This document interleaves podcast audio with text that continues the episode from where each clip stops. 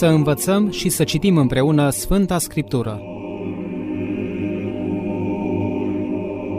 Program de studiu biblic susținut de Părintele Profesor Universitar Dr. Stelian Tofană.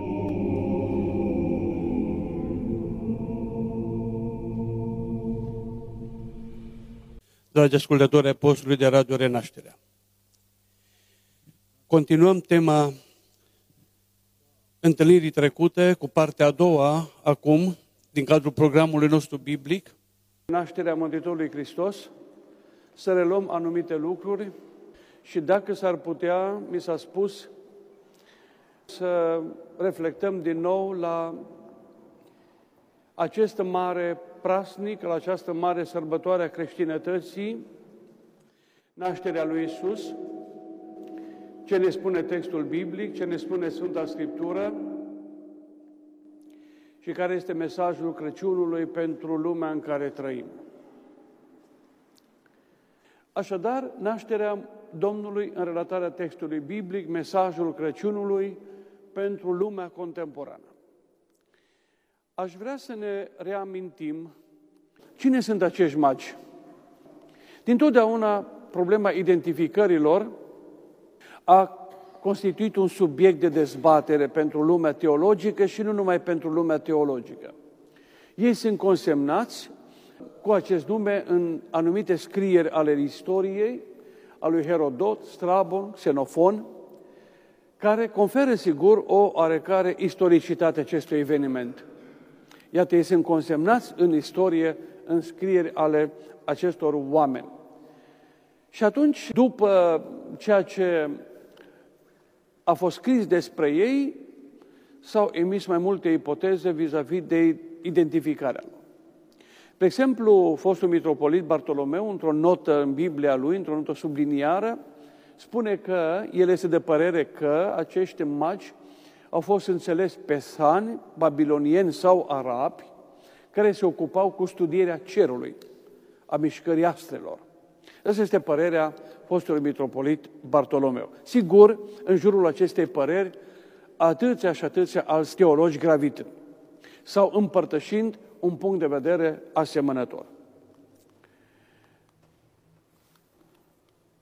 Eu am un alt punct de vedere și nu numai eu, ci și atâția alți teologi, și anume, acești magi nu au fost niște simpli înțelepți persani, oameni de știință, sau babilonieni sau arabi, care se ocupau cu studierea cerului, ci acești mași trebuie să fi fost niște preoți păgâni, care probabil se ocupau și cu astrologia, inițiați probabil și în astrologie, reușind să citească semnele cerului.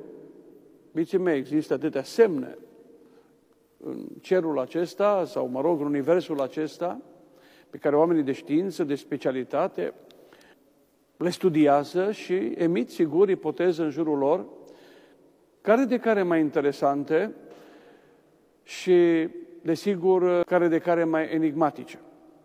Pentru că nu putem să pătrundem în tainele acestui univers.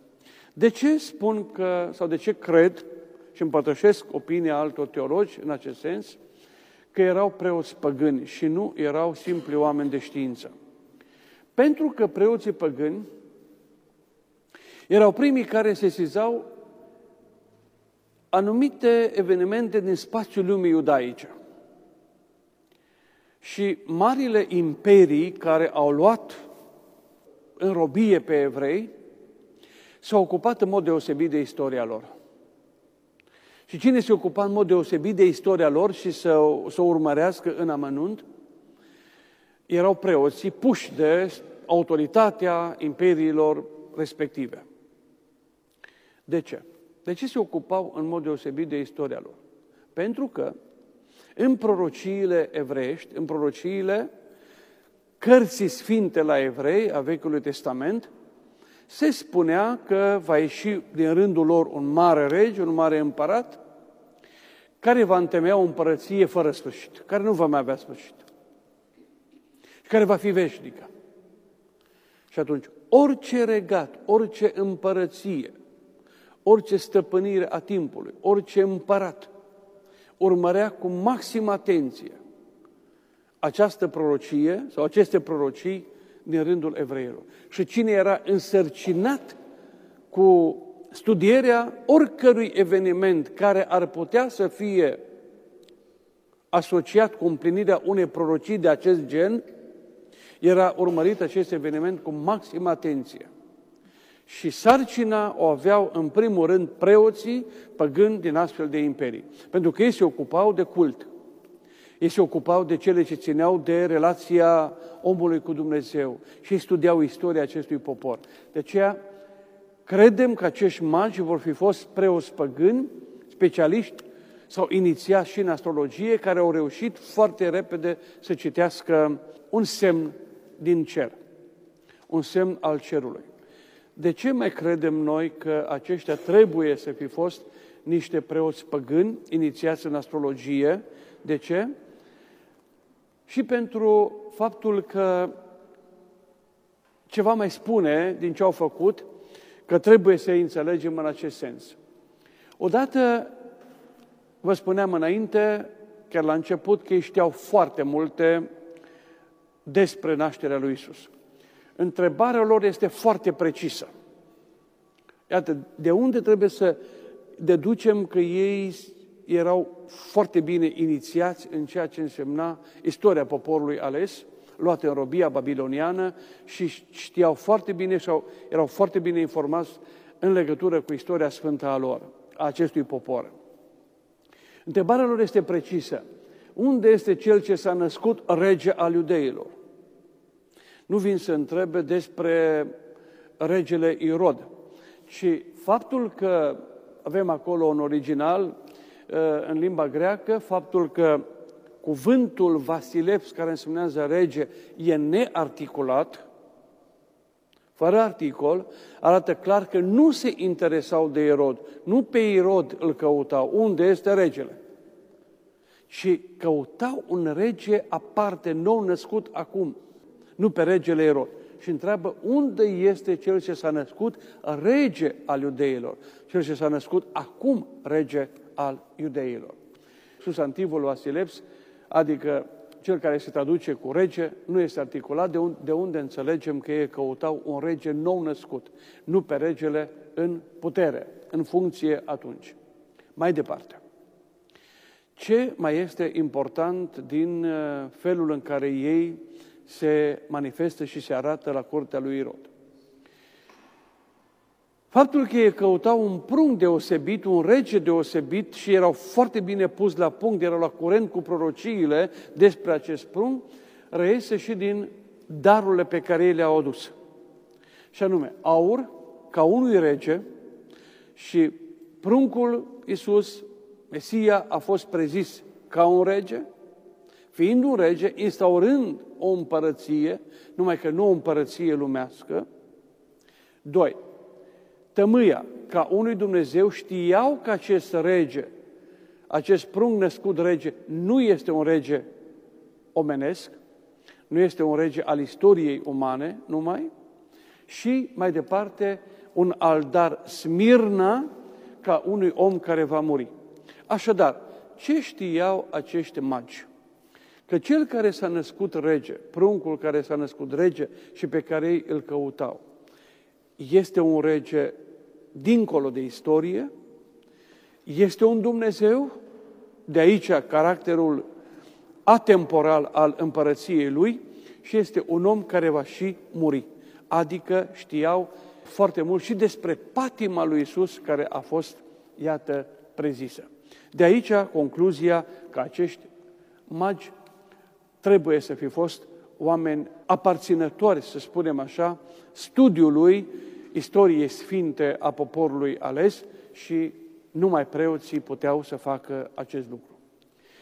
Cât privește evenimentul uciderea pruncilor pe care l-am uh, citit, sigur, Irod este cunoscut ca un tiran și în anul 29, înainte de Hristos, își execută soția Mariamne, despre care istoricii spun că era singura pe care l-a iubit-o. În anul următor, în anul 30, o execută pe mama acesteia, pe Alexandra, deci pe soacra lui, a urmat fratele soției Aristobul și alți doi cumnați, și apoi trei fii ai săi, Alexandru, Aristobul și Antipater, acesta din urmă este omorât la porunca tatălui său, numai cu cinci zile înainte de moartea lui.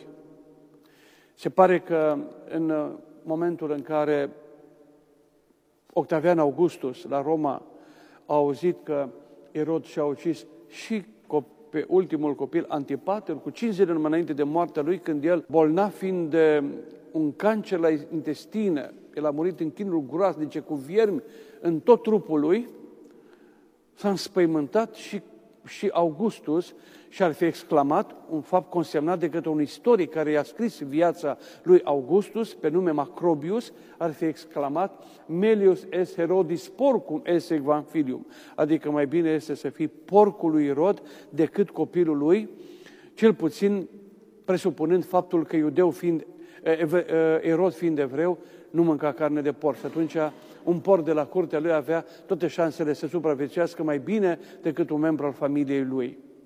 Iată o informație a istoriei dată de un uh, renumit istoric, Macrobius, care i-a scris viața lui Octavian Augustus și care consemnează acest lucru. De aceea Erod pune la cale planul diabolic de a ucide pe toți uh, pruncii din Betlehem și din jur, crezând că astfel îl va ucide și pe Isus. Acum, cât privește numărul pruncilor uciși, în uh, tradiția creștină, spuneam și anul trecut, este trecut numărul de 14.000, nici vorbă, Irod nu a ucis 14.000 de copii, 14.000 de prunci, nu aveau de unde să ucide atâția copii. Betlehem era o cetate mică, chiar foarte mică, neînsemnată, cu puțini oameni în ea, și în împrejurimile Betlehemului, în satele mici, în cetățile mici a timpului de atunci, socotesc istoricii și cercetătorii că nu vor fi fost mai mult în Betlehem și în jurul Betlehemului mai mult de 25-30 de copii. Deci atât va fi ucis Irod. Nici într-un caz atât de mult. Sigur vă întrebați de ce 14.000 a păstrat uh, creștinătatea în tradiția ei. 14.000 este un număr simbolic la evrei. Numărul 7 sau cifra 7 avea o valoare simbolică exprimând deplinătatea.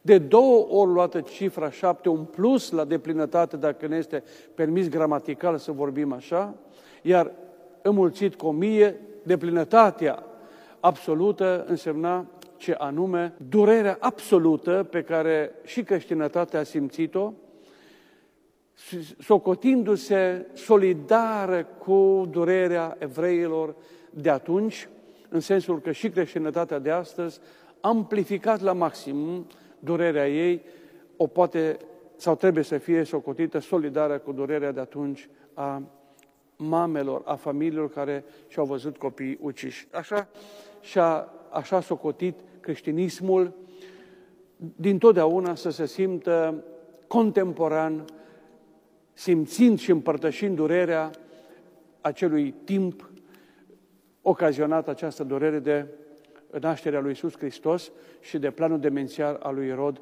de a ucide, de a ucide pe Iisus. A socotit creștinătatea că trebuie să păstreze o cifră simbolică care se exprimă maximul de durere vis-a-vis de ceea ce a însemnat actul uciderii pruncilor de către Irod. Și așa a socotit creștinătatea că poate să-și amintească de acel moment dureros care s-a întâmplat odată cu nașterea lui Isus Hristos, adică și durerea istoriei să fie mereu amplificată în timp cu fiecare generație de oameni. De aici cifra 14.000, un număr simbolic astăzi însemnând solidaritatea creștină cu durerea de atunci. După ce moare Irod, familia se întoarce din Egipt și se așează în Nazaret. În textul lui Matei aflăm, avem informația, Nazarinean se va chema, nu avem nicio prorocie în acest sens, de unde înțelegem că Matei culegea informația din tradiția profetică orală, nescrisă. Mesajul textului, dragii mei, este dat de ceea ce Matei scrie în Evanghelia sa, în, în capitolul 2, versetul 12, și anume că magii luând înștiințare în vis, să nu se mai întoarcă la Erod, pe altă cale s-au dus în țara lor. Dragii mei, ce înseamnă acest verset pentru noi ca mesaj spiritual? Iată, magii, după ce îl întâlnesc pe pruncul Iisus, se întorc pe altă cale în țara lor. Sfinții părinți au văzut în această imagine un simbol al nevoii de schimbare totală a noastră, a tuturor.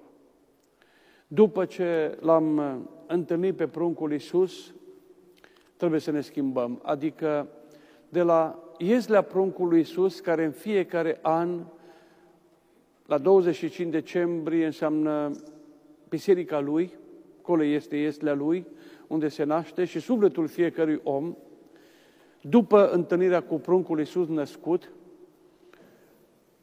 și în sufletul tău trebuie să se schimbe total viața personală. Adică, ce ar trebui să înțelegem de aici? Că după Crăciun, viața noastră ar trebui să ia un alt drum. Adică, după ce ne-am întâlnit cu pruncul născut, viața noastră trebuie să meargă pe alte coordonate. Adică pe un alt drum. Viața să ia o altă cale a raportării noastre la Dumnezeu și la Isus. Și de atâtea ore am sărbătorit Crăciunul. Dumnezeu ne-a rânduit ani mulți să întâmpinăm pe pruncul Iisus la Crăciun în fiecare an. Spunea cineva, un Sfânt Părinte, că de fapt de o mie de ori dacă s-a născut Hristos în Betlehem și niciodată în sufletul tău, nașterea Lui din Betlehem este deprisos pentru tine sau este în zadar pentru tine. De aceea, ca mesaj din relatarea lui Matei, să luăm acest uh, aspect, magii se întorc pe altă cale și noi, după fiecare Crăciun, să ne întoarcem pe altă cale în viața noastră. Adică de la ieslea Crăciunului, din biserică, să ne întoarcem acasă alți oameni. Cu alte cuvinte, Crăciunul trebuie să fie evenimentul care să ne schimbe total viața. Venim spre Crăciun pe un drum al vieții, dar trebuie să ne întoarcem de acolo pe alt drum al vieții, adică pruncul nou născut să schimbe total viața noastră. Acesta este mesajul legat de această informație pe care o dă Matei și pe, la care aș vrea să reflectăm, să ne fie ca un light motiv al vieții. Magii se întorc pe altă cale și noi de la Crăciun să ne întoarcem pe altă cale acasă, adică pe altă cale a vieții spirituale. Vă amintiți, n-ar preasfințitul Mitropolit Andrei a scris o frumoasă pastorală tocmai pe acest cuvânt, tocmai pe această temă, tocmai pe acest subiect, insistând asupra nevoii de schimbare a fiecărui creștin, schimbarea vieții, a mentalității, a conștiinței de fiecare dată când sărbătorim Crăciun. Altfel sărbătorim un Crăciun fără Crăciun. Mergem mai departe să vedem care este, de fapt, uh, mesajul evanghelistului Luca. Trecem mai rapid, uh, el prezintă evenimentul nașterii dintr-o altă perspectivă, și anume, observați că lipsesc magii, lipsește Irod, lipsește fuga în Egipt, lipsește uciderea pruncilor. Evanghelistul Luca are altceva. În uh, descrierea sa, vis-a-vis de evenimentul nașterii. Adică relatează alte lucruri care s-au petrecut odată cu nașterea lui Isus. Și anume, episodul păstorului, o să vedem ce se întâmplă, mesajul cerului pentru pământ, pentru întregul pământ. Luca recepționează acest mesaj al cerului pentru oameni la nașterea lui Isus și misiunea pe care păstorii au avut-o și care misiunea ar trebui să se răsfrângă în viața fiecare dintre noi. Taina Mariei și mesajul evanghelistului. Să vedem pe scurt. Luca prezintă și el evenimentul nașterii ca un fapt istoric. Iată, menționează că în timpul lui Augustus, cunoaștem din istorie când trăiește Augustus, între anii 20, când domnește între anii 27 și 14 înainte de Hristos, el mai spune că s-a făcut această înscriere o, cu o care ocazie să naște Iisus pe când Virinius o cârmuia Siria, Știm din istorie, când a fost el guvernator al Siriei, între anii 10 înainte de Hristos, 6-7 înainte, după Hristos, și că înscrierea cea din tâi, probabil, socotită a fi avut loc în anul 8 înainte de Hristos. Undeva, dragii mei, în jurul acestui an, 7-8, trebuie să localizăm nașterea lui Isus. Adică 7-8 înainte de anul 0 și cu greșeala făcută în uh, era creștină de Dionis Exigu, ajungem undeva spre anul 4, 3-4, înainte de anul 0. Atunci se naște Mântuitorul Hristos.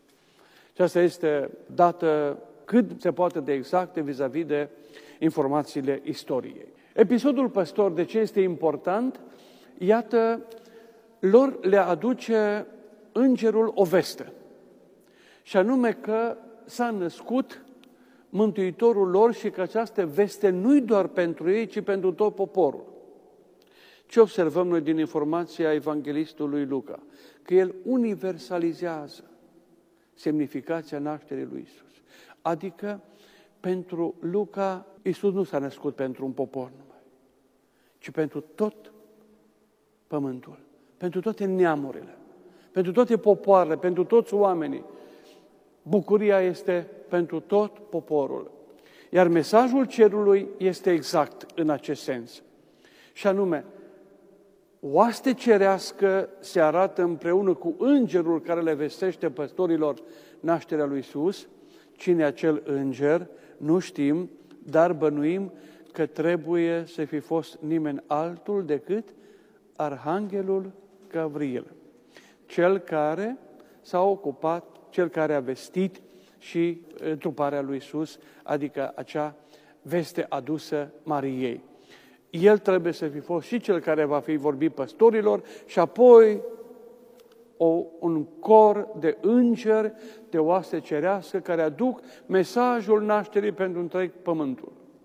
Și ei spun așa, slavă într cei de sus lui Dumnezeu, adică Dumnezeu să fie lăudat pentru ce a făcut pentru om, și pe pământ să fie pace, al doilea aspect al mesajului și al treilea și între oameni bună învoire.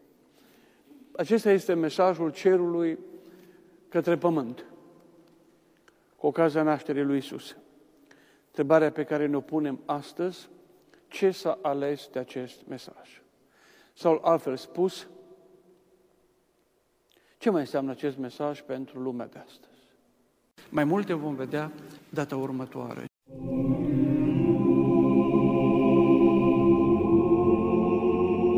Să învățăm și să citim împreună Sfânta Scriptură.